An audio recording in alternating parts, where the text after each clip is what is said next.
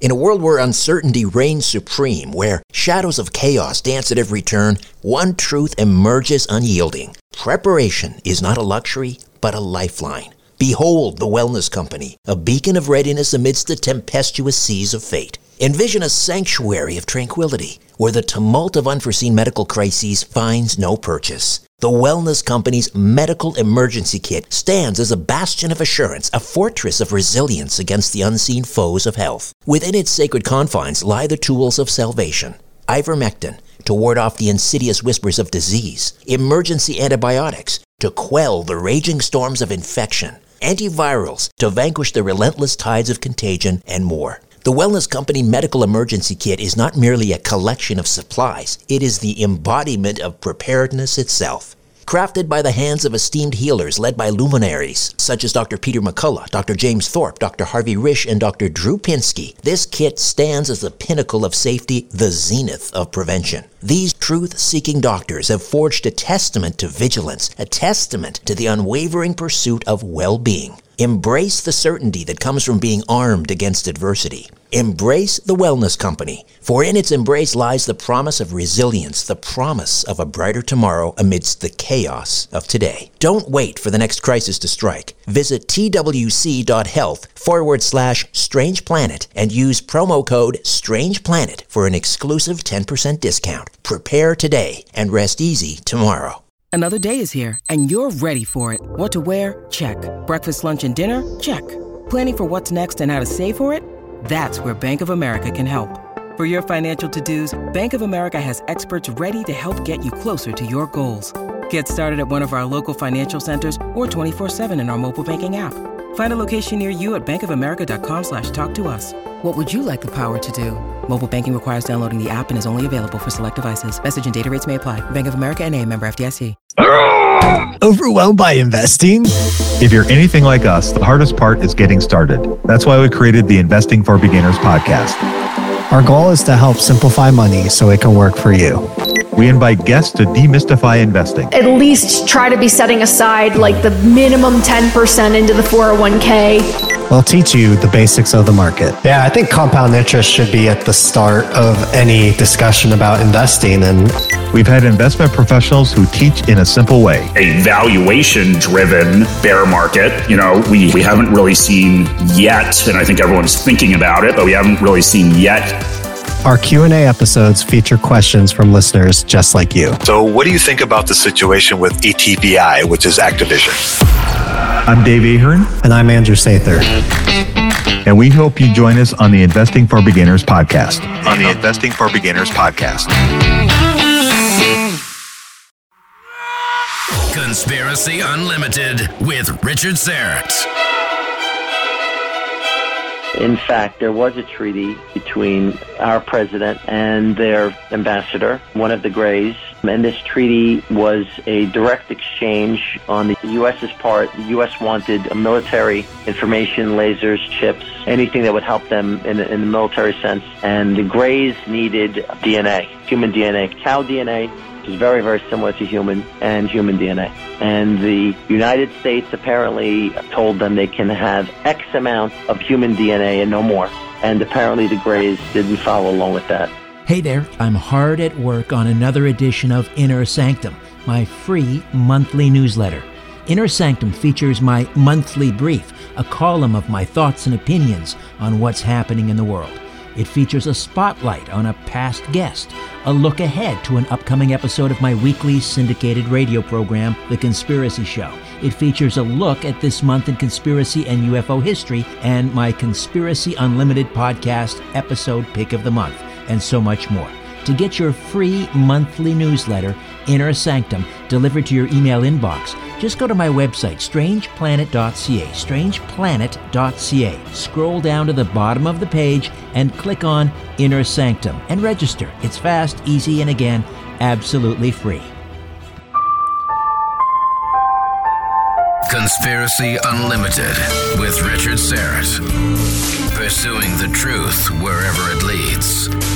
Exposing evil and corruption the secret machinations of powerful elites, revealing the high strangeness beneath the surface of our supposed reality.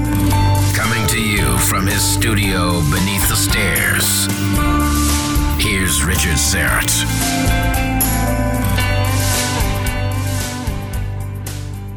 Leon Bibi, the author of Adam Decoded Volume 2 and Adam Equals Alien, is standing by. And uh, we are talking about the Sumerian creation myth, the planet Nibiru, the Anunnaki, the ancient alien theory. You mentioned, um, Leon, that the, the last Anunnaki, they left roughly 2,000 years ago. Why did they leave? I think they couldn't survive after the last blast, after Sodom and Gomorrah. I think it it created such turmoil uh, for them. Uh, it actually created flooding, so all the mines in South Africa became flooded. They could no longer mine gold. Um, it's interesting, though, that they found gold on the opposite side of the earth in Lake Titicaca in Bolivia. Uh, because of the flooding, uh, it unearthed through this lake. It unearthed gold um, at the bottom of, of this lake. So they switched mining. Enki switched mining over to Peru and Bolivia from from Africa. But I think the Anunnaki just um, just felt that it was getting out of control. Uh, the familial, familial issues, certainly between Enlil and Enki, were out of control. And Anu said, "Let's, you know, come on back. We've got we've got the gold we need. Head back home." Did Enlil and Enki leave behind certain factions that were loyal to either one or the other? As far as Anunnaki, or as far as human? Well, humans that were loyal to one oh. to to to one or the other. I, you know, again, this is my theory. I, I think that the Anunnaki Enki certainly left more of a major impact. I think most of Latin America, uh, you know, the the, the pyramids in, in Mexico, pyramids in Central America, I think were all initially designed and helped to be built by Enki. Um, he is um, deified, you know, as, um, as, as as as a god, in my opinion, in in Latin America. I show pictures of, you know, faces of uh, of um, in Tenochtitlan in the in the pyramids of of their god that they believe um, created the heavens and, and earth. Um, so I, I think he left more of a, of a of a positive imprint, let's say.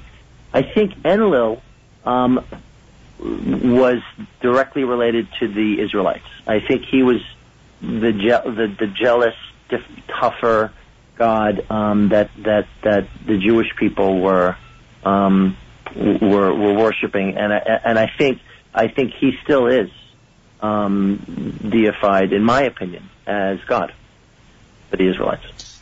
How do you explain the uh, elongated skulls in Peru?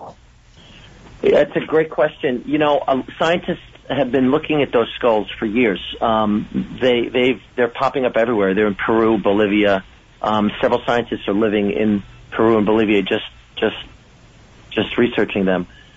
Um, I believe that they're direct descendants from Anunnaki. I believe that the the, the skulls weren't um, weren't man-made, weren't made by some uh, you know subs, you know a lot a lot of times in Africa they'll they'll bind the top of the skull of an infant, which is sort of mushy, let's say, not firm, and it will become almost like an egg-like head. And I believe that this was uh, this was a deification of the Anunnaki. Uh, but the, in Peru and Bolivia, I think these are legitimate skulls that, that, that are still sitting in museums in these cities of Anunnaki skulls. I, I think these are these are real. These are 2,000 cc cranium cranium skulls from Anunnaki, and I think that there's no explanation for them because they're not mute. They're they're not sort of mutated. Um, they're they had to have been legitimate. And what do we know of the, the physical description of the Anunnaki from the cuneiform tablets? Uh, did they talk about sort of a conical shaped head? Yeah, they could. They taught the Egyptians had had it. Um, you know, which were again direct descendants. But yes, you see the Anunnaki with conical shaped heads, especially the women. You see um, the, them in the tablets wearing a headdress um, on top. Um, and it stems right down through the Egyptian pharaohs and dynasties. You see even Tutankhamun and Akhenaten all having um, elongated skulls, and um, it, it didn't come from the first Cro-Magnons because the Cro-Magnons had shorter skulls with 950 cc brains. These brains are 1450 cc's to 2200 cc's, much much more advanced than Cro-Magnon. So obviously these skulls came from somewhere. How does an historical Jesus fit into this narrative? I think he's one of the original uh, offspring, uh, in my opinion, uh, as was Moses, as was Abraham, as was Noah. I think he was one of the original Nephilim, which is offspring of Anunnaki and human. I think his uh, miracles were real. Uh, I think that he was um, uh, uh, obviously appointed as uh, as the son of God, um, and uh, I believe that his, um, as you say, um, love God, love your neighbor are two of the most, if not the most important um, commu- communications that we could have in life.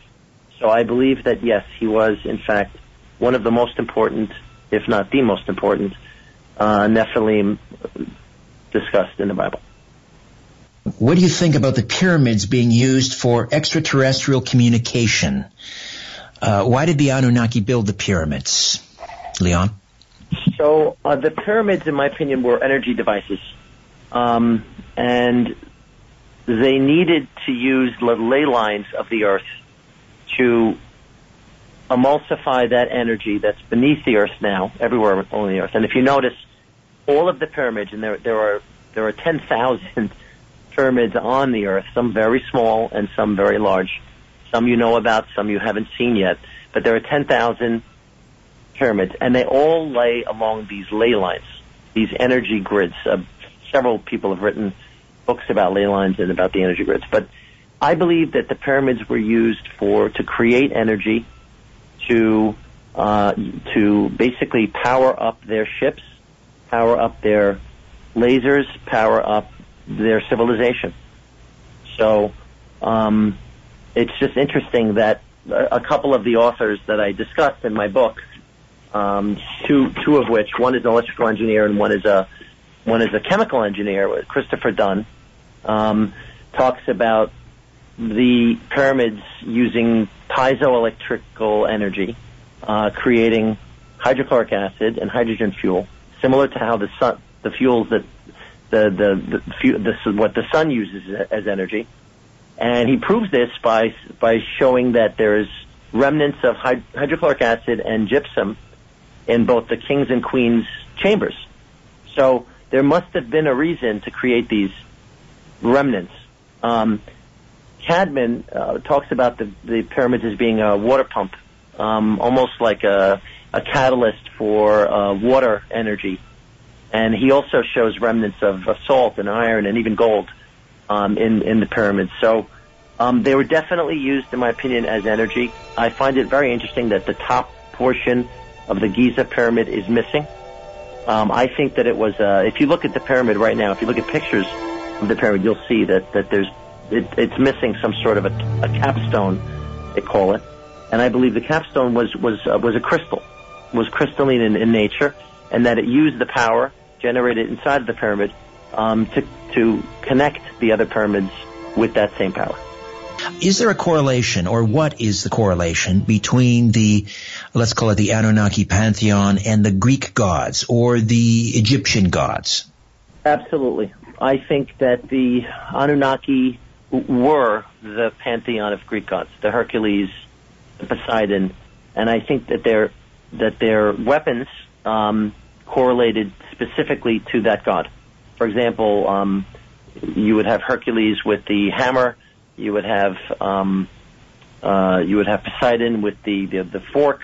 All of these were actual weapons that um, the Anunnaki had in their possession that basically acted acted as uh, as lasers, acted as devices that just would you know create havoc.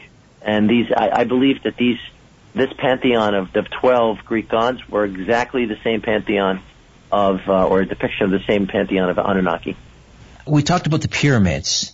What about Gobekli Tepe and Stonehenge? Were they also built with the aid or the direct input of the Anunnaki? I think so. I went I went to Stonehenge about three years ago, and I found it to be just fascinating. It, it, it lies on a ley line, um, an energy line, and I found it fascinating that anyone could lift an eight-ton rock and put it on top of two other rocks. You know, for what purpose would that be? That that it wouldn't be for um, it wouldn't be for crop, you know, hel- helping them with the crops. There, it obviously was a sundial of some sort, uh, but it also acted in, in such a way. Besides keeping time, um, I think it acted in such a way as as an energy creator, and you see you see evidence of of Stonehenge-like circles. Tellinger, Michael Tellinger talks about this in several books that he's written. Very interesting. The same shape as Stonehenge in Africa, Tanzania, South Africa. These circular, mm, I guess you'd say shaped objects. And he believes that the, these circular shaped ob- objects that look like Stonehenge um, were used for energy. Um, um, and so, yeah, I believe uh, definitely Stonehenge uh, was used for energy. And what was the other one you mentioned, Richard? Oh, Gobekli, Gobekli Tepe. Right. Gobekli Tepe is fascinating. Um, Gobekli Tepe apparently is the oldest, um, at, at, at, at almost 14,000 years old, carbon dated. Um, so it, it, it predated any civilization that was found, this civilization in Turkey. Um, I'm not sure. It's it's early right now as far as the excavation of Gobekli Tepe. Um, a, f- a friend of mine, a fellow author named Collins, has written a book about Gobekli Tepe, and uh, it's it's really really fascinating what's what's being uncovered. But it's only about ten years in, and there's a German archaeologist working on Gobekli Tepe right now who's really really good, and um, giving us information. I think biannually, and so I, I believe Gobekli Tepe is going to be another Stonehenge. What are your thoughts on what's going on, apparently, allegedly down in the Antarctic? Uh, we've had a number of dignitaries. We had the head of the Russian Orthodox Church uh, suddenly visit Antarctica. Uh, former Secretary of State John Kerry made a visit to the Antarctica. Uh, it's been suggested there is a massive alien craft, something like three miles in length or width. I'm not sure what the, the exact diameter is that is now being revealed as this, the ice uh, begins melting down there. Uh, how does that fit into this narrative, if at all? I find Antarctica to be so interesting. Um, I've read several books about Antarctica being Atlantis uh, by some authors named Flem-Ath.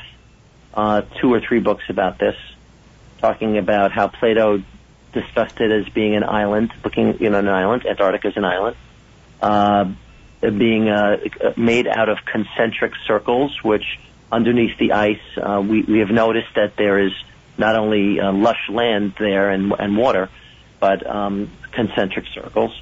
So, was it Atlantis? I, I don't know, but uh, th- that's you don't think so? That's a possibility. I don't know, but I didn't. I do know that there was uh, was a U.S. mission led by an Ad- Admiral Byrd in the 19, late 1940s to Antarctica.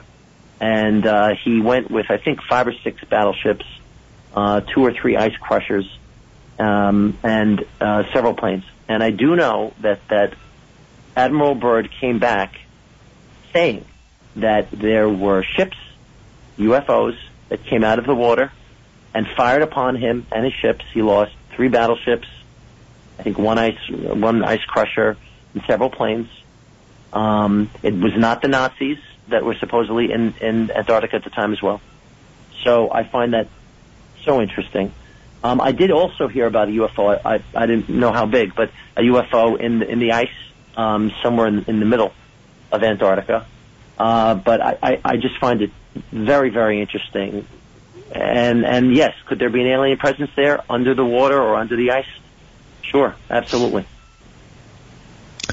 The um, the the uh, alleged meeting with President Eisenhower and a group of aliens in 1953, I think it was.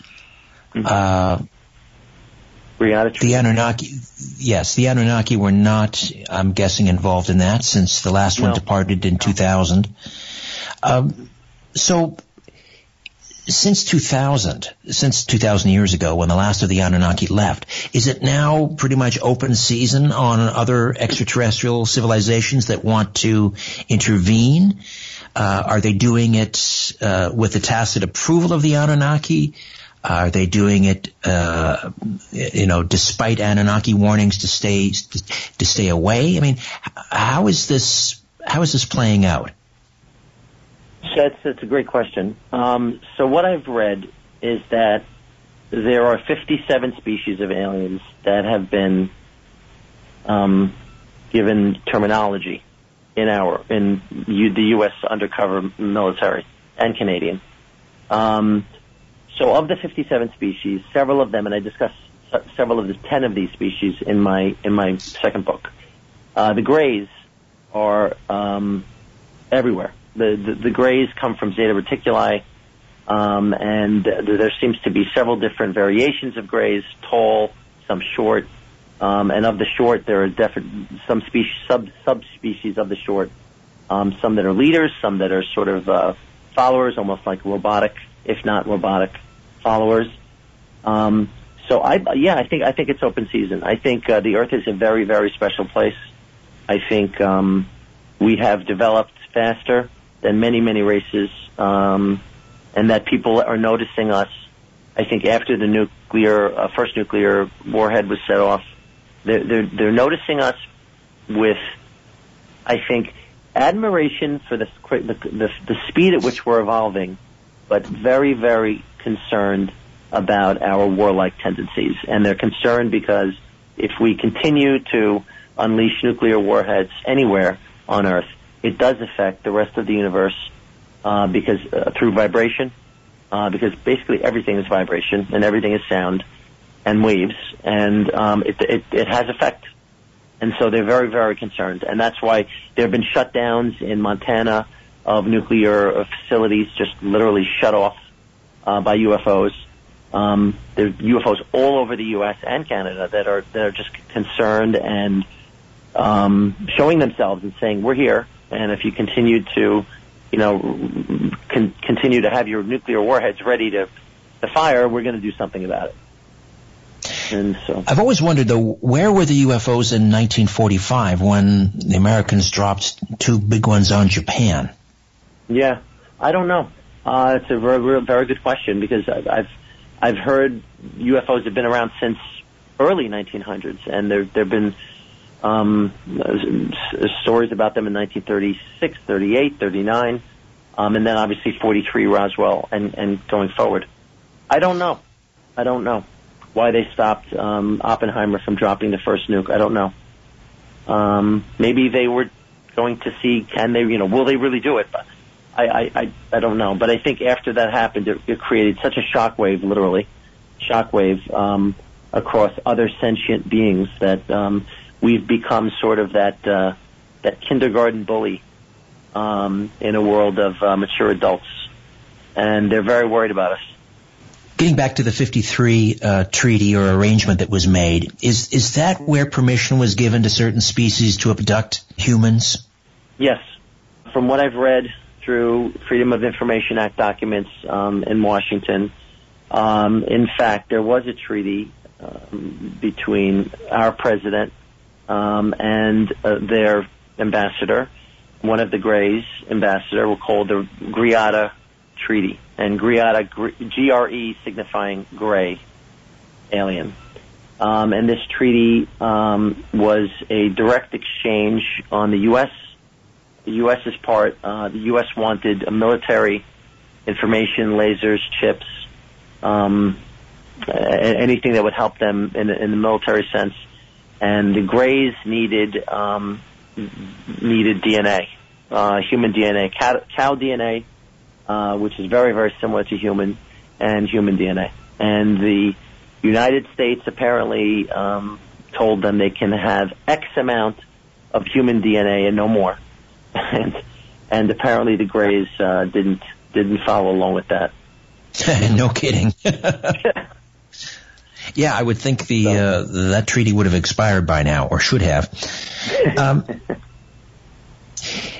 Jacques Vallée and a growing number of people who research in this space, who write about UFOs and ETs, uh, Dr. David Jacobs, Nick Redfern, um, are coming around to believing that there is a deception going on here with ETs. Vallée wrote a book called The Messengers of Deception. Dr. David Jacobs believes that the alien abduction uh, phenomenon, which has been sort of described as, um, I guess, some sort of a step in our in consciousness or consciousness raising. Uh, in, you know, a lot of people in the UFO community say is, believe that there's nothing nothing nefarious about alien abductions, but you have then people like Dr. David Jacobs and others who believe that there is a, a alien human hybrid program going on, and uh, this is all sort of a precursor to an invasion. So as I say, more and more people coming to this realization that there is a deception going on. What are your thoughts? I agree. I think there is a deception. Uh, I think there's a lot of very, very bad um, tendencies. Uh, the fact that they're not keeping with their word, based upon the Greada Treaty, is uh, is a is a is it is it to me t- tells you you can't trust any of these gray aliens. I have read about other aliens, however, that are um, tall whites. We call them the tall whites um, uh, from Andromeda that apparently are very positive and want peace and love and uh, the you know procurement of, of, of information and education and evolution.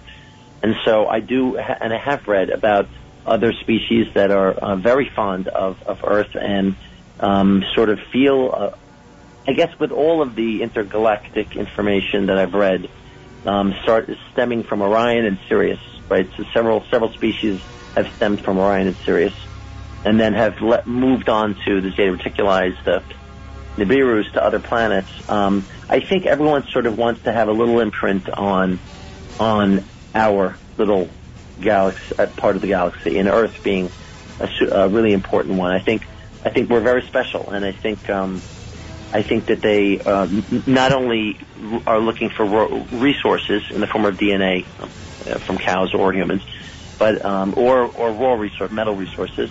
I think that um, they're very um, they're very interested in our speedy development, how quickly we've developed, and um, you know, moving from the third to the fourth to the fifth density of intellect.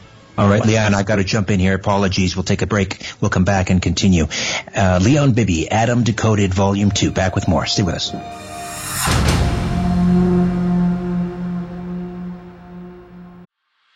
Do you want to know what it's like to hang out with MS-13 in El Salvador? How the Russian mafia fought battles all over Brooklyn in the 1990s. Or what about that time I got lost in the Burmese jungle hunting the world's biggest meth lab? Or why the Japanese Yakuza have all those crazy dragon tattoos? I'm Sean Williams. And I'm Danny Gold. And we're the hosts of the Underworld podcast. We're journalists that have traveled all over, reporting on dangerous people and places. And every week, we'll be bringing you a new story about organized crime from all over the world. We know this stuff because we've been there, we've seen it, and we've got the near misses and embarrassing tales to go with it. We'll mix in reporting with our own experiences in the field, and we'll throw in some bad jokes while we're at it. The Underworld podcast explores the criminal underworlds that affect all of our lives, whether we know it or not. Available wherever you get your podcasts. Have you ever wondered why we call French fries French fries? Or why something is the greatest thing since sliced bread? There are answers to those questions. Everything Everywhere Daily is a podcast for curious people who want to learn more about the world around them. Every day, you'll learn something new about things you never knew you didn't know.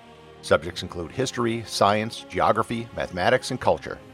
If you're a curious person and want to learn more about the world you live in, just subscribe to Everything Everywhere Daily wherever you cast your pod.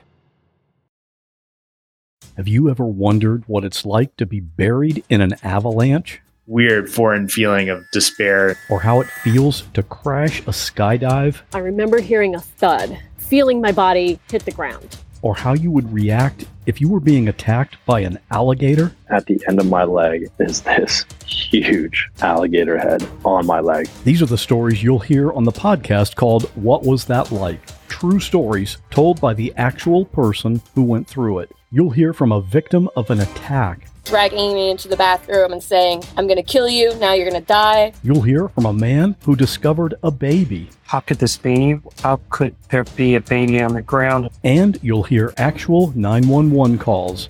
Lincoln County 911. There's a man at my back door. He's trying to get in. What Was That Like is a podcast about real people in unreal situations. Search for What Was That Like on any podcast app or at whatwasthatlike.com. I'm Andrew Gold, a fallen BBC journalist interviewing the heretics and rebels brave enough to speak out against mainstream narratives. Here's Coleman Hughes, Jon Ronson, and the Trigonometry podcast guys bringing controversy to the fore. How would you feel if a person of a different race moved in next door? I spent a while with a politically correct faction of the Ku Klux Klan. The system punishes people for wrong think. It's heartbreaking. Here's My Unorthodox Life Netflix star Julia Haart on getting out of a Hasidic Jewish cult. Why can't I be okay with being silent and subservient? Everyone else is. And biologist Richard Dawkins on trans activism. It's perfectly legitimate to say, I'm a man, but I feel feminine, but to then say, therefore I am a woman, is just a betrayal of language. Now it's your turn. Rebel against the mainstream and find a home in this sensible alternative space by subscribing to Heretics Podcast. C60 Evo delivers the miracle molecule ESS 60. It's pure carbon 60. Why not love your body and share C60 Evo with those you love? ESS 60 from C60 Evo is a mega antioxidant for increased strength, endurance, flexibility, and a deeper sleep. It's great for pets too. I take a tablespoon every day, and so does the mighty Aphrodite. We're both sleeping better than we have in years, and during the day, we have such tremendous energy and vitality. We're both pain free. In a landmark peer reviewed animal study in Paris, France, rats fed ESS 60 lived twice their normal lifespan. Go to c60evo.com slash richard hyphen Syrett or click on the C60 Evo link in the episode notes. Use the code EVRS at checkout and save 10%. ESS 60 from C60 Evo. Order your miracle in a bottle today. As you're staring up at the night sky, ever wonder who's staring back? No, me either. But I guess you better say it because of Richard, you know, he's all wrapped up in this stuff. Conspiracy Unlimited with Richard Syrett. Welcome back. Leon Bibi stays with us. Adam Decoded Volume 2. The first book was uh, Adam equals Alien. Uh, Leon, uh, give us a website and tell us where we can get a hold of these books. My first book, Adam equals Alien, is available on www.adamalien.com, which is my own website, um, or you could go onto Amazon. And Adam Decoded uh, is going through now. Uh, I'm creating a new website for it um, because it's part of a trilogy. Um, Adam Decoded is available on Amazon. If you just type in Adam Decoded, it's available in Canada, uh, U.S., etc. When the Anunnaki return, you you stated Leon earlier that you believe it'll be around the year 3100. Yes. Is is that something that we should be fearful of or look forward to, in your estimation? I think fearful. I think uh, it's not a good thing. Um, I think it's going to create uh, a lot of uh, gravitational pull issues. It's going to create flooding. It's going to create. Um, hopefully, uh, the Earth doesn't. You know, the Earth has moved on its axis before, and that's part of the reasons we we've had the ice age and and, and major, you know, um, evolution, major gravitational and geological issues. But it's going to create a lot of problems, I think, and they always do come to Earth when it when they're within our our galaxy, and they will definitely come to Earth at that time. So I'm concerned. I'm concerned. I don't think it's uh, I don't think it's going to be a hello greeting. Well, the sort of the perturbations aside, what about the motives this time around from the Anunnaki? I mean, who's going to be in charge? Is it going to be Enlil or Enki? Are they still alive? I think so. I think they're still alive because you know it's from the Egyptian kings list. I don't know if you know about this, but there's a Sumerian tablet that's square, rectangular, and it has the Egyptian kings list. And it lists all of the kings of the Egyptian dynasty. And you'll notice that each of these kings lived between, or reigned between 4,000 and up to 26,000 years. Now, some people say, oh, it's not really a year. Uh, it's it's in 26,000 divided by seven or divided by six, the sexagesimal system. I think it's legitimate. I think it's 26,000 years. And I think that these were Anunnaki who lived 50, 70,000 years. Um, so if that's true, then Enlil and Enki could very well still be alive. And who who do you think is going to be in charge when they swing by the next time? I hope Enki, because in my opinion, Enki is uh, Enki's the good guy in in our development. Enki's the creator of us, in my opinion, again. Um, and Enki is uh, is you, you know he's he's venerated all over Latin America as Quetzalcoatl, um, as uh, the feathered being, the feathered god, um, and the pyramids were all dedicated to him. He apparently uh, just created, just educated the people on civil, how to how to be civilized, laws, court system, judicial uh, uh, contracts, marriage, divorce, everything. So um, I think he was basically the, you know, the positive um, protagonist, and I think he loves what he created. And there's Sumerian tablets even said that I love my creation. That he said that he loves his creation, and I think that he's, uh, to me, he's uh, he's the most positive, uh, you know, being that that we have seen in the tablets. And if he's in charge when Nibiru swings by again, would you then anticipate that there would be will he come bearing gifts in other words? Is he going to kickstart our our uh, human evolution again? Is he going to bestow free energy upon us and these sorts of things? I think so. I think you know geniuses you mentioned free energy. Geniuses like tesla who was th- a thousand years ahead of his time um, with free energy. Um, uh, people like Einstein, geniuses like this, Galileo, Aristotle, people like this were almost as if they were his students, that they learned one one hundredth of his knowledge and uh, tried to apply it to a good cause. And I think that Tesla was really the last greatest scientist, um, besides Einstein, of our time, especially as it relates to energy. And I believe that Enki, who's depicted in several pictures, um, um, as uh, you know, in, in, in working almost like an like an architect of energy, um, would certainly be very proud that a, you know a person like a Tesla or an Einstein uh, became what they became. And I think yes, he would want to hopefully come to Earth, see where we're at, and bring us to I was mentioning the fourth density, which is like an uh, almost as if you're unlocking ten percent more of that quote unquote junk DNA and um, becoming super intelligent. The Mayan calendar and the Mayans. Any any correlation between the Mayan calendar and the Anunnaki? Yes. Many people were concerned that 2012 was it going to be the end of the world, etc. It just so happens to be the end of a what's called the precession, uh, which is 25,920 years. And this procession basically is a solar procession of time, meaning uh, the Earth's progression um, over 25,920 years um, in relation to the sun's orbit.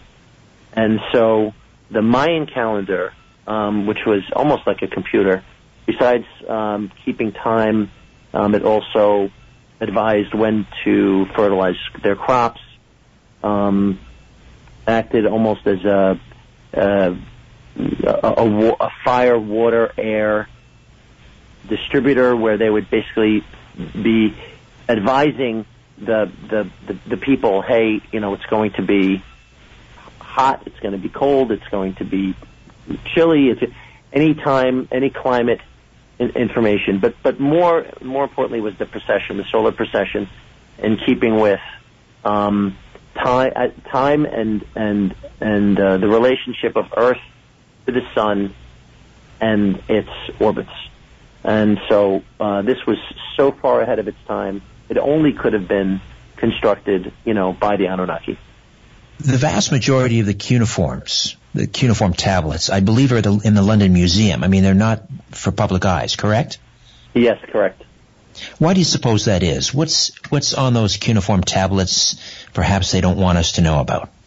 Oh, it's, that's just so interesting, Richard. I just think that there's, you know, I didn't used to be this way. I used to be a, a sort of a, a, a layman, just believing what I heard on television and on the news media. And uh, now today, I, a lot of times, I don't believe it at all.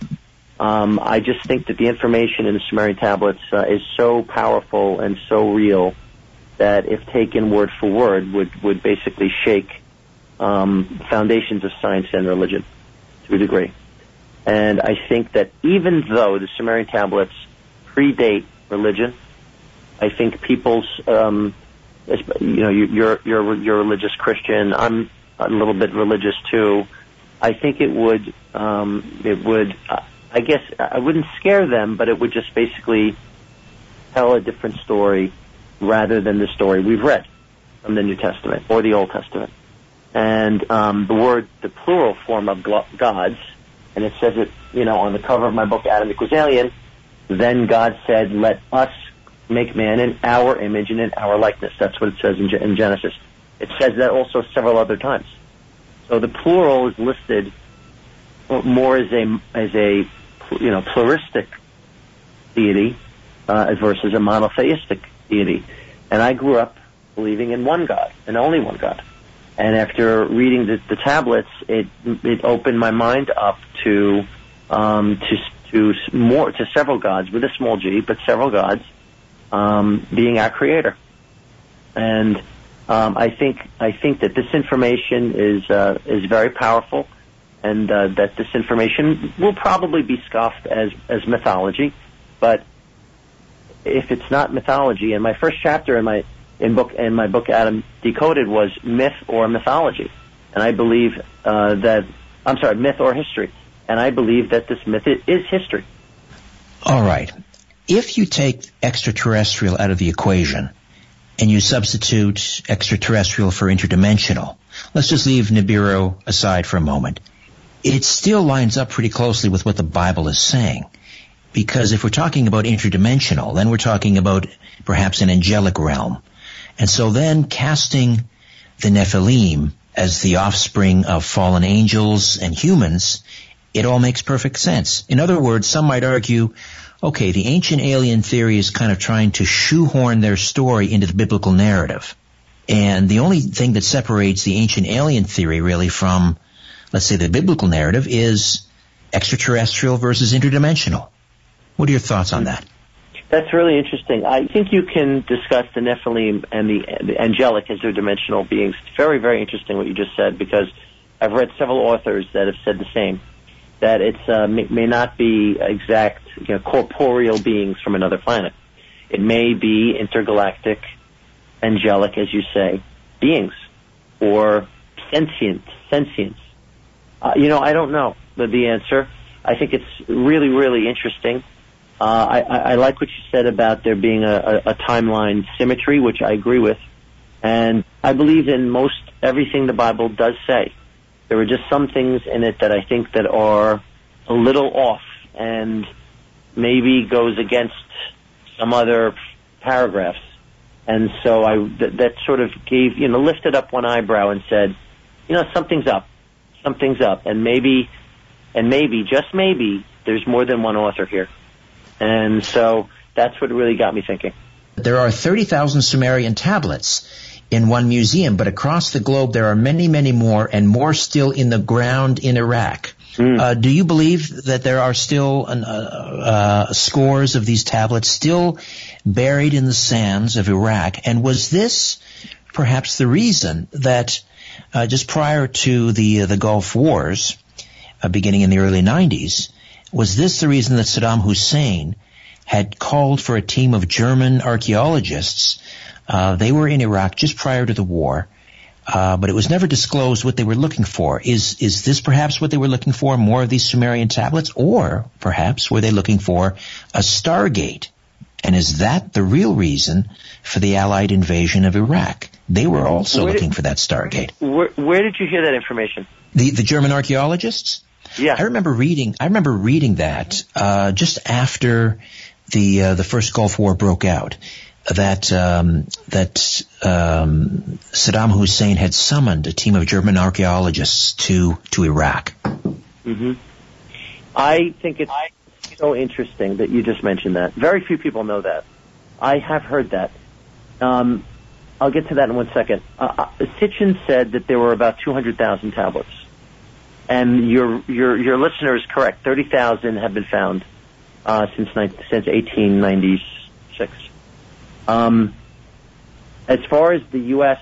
and ca- go, going to war with Iraq, I think yes. I think one of the biggest reasons, besides oil, that we went into Iraq had nothing to do with weapons of mass destruction, had to do with these tablets, and that uh, they were in Baghdad, and uh, apparently a Stargate as well in Iraq. Um, I forgot what city in Iraq, but it was one of the 12 cities that the Anunnaki originally inseminated.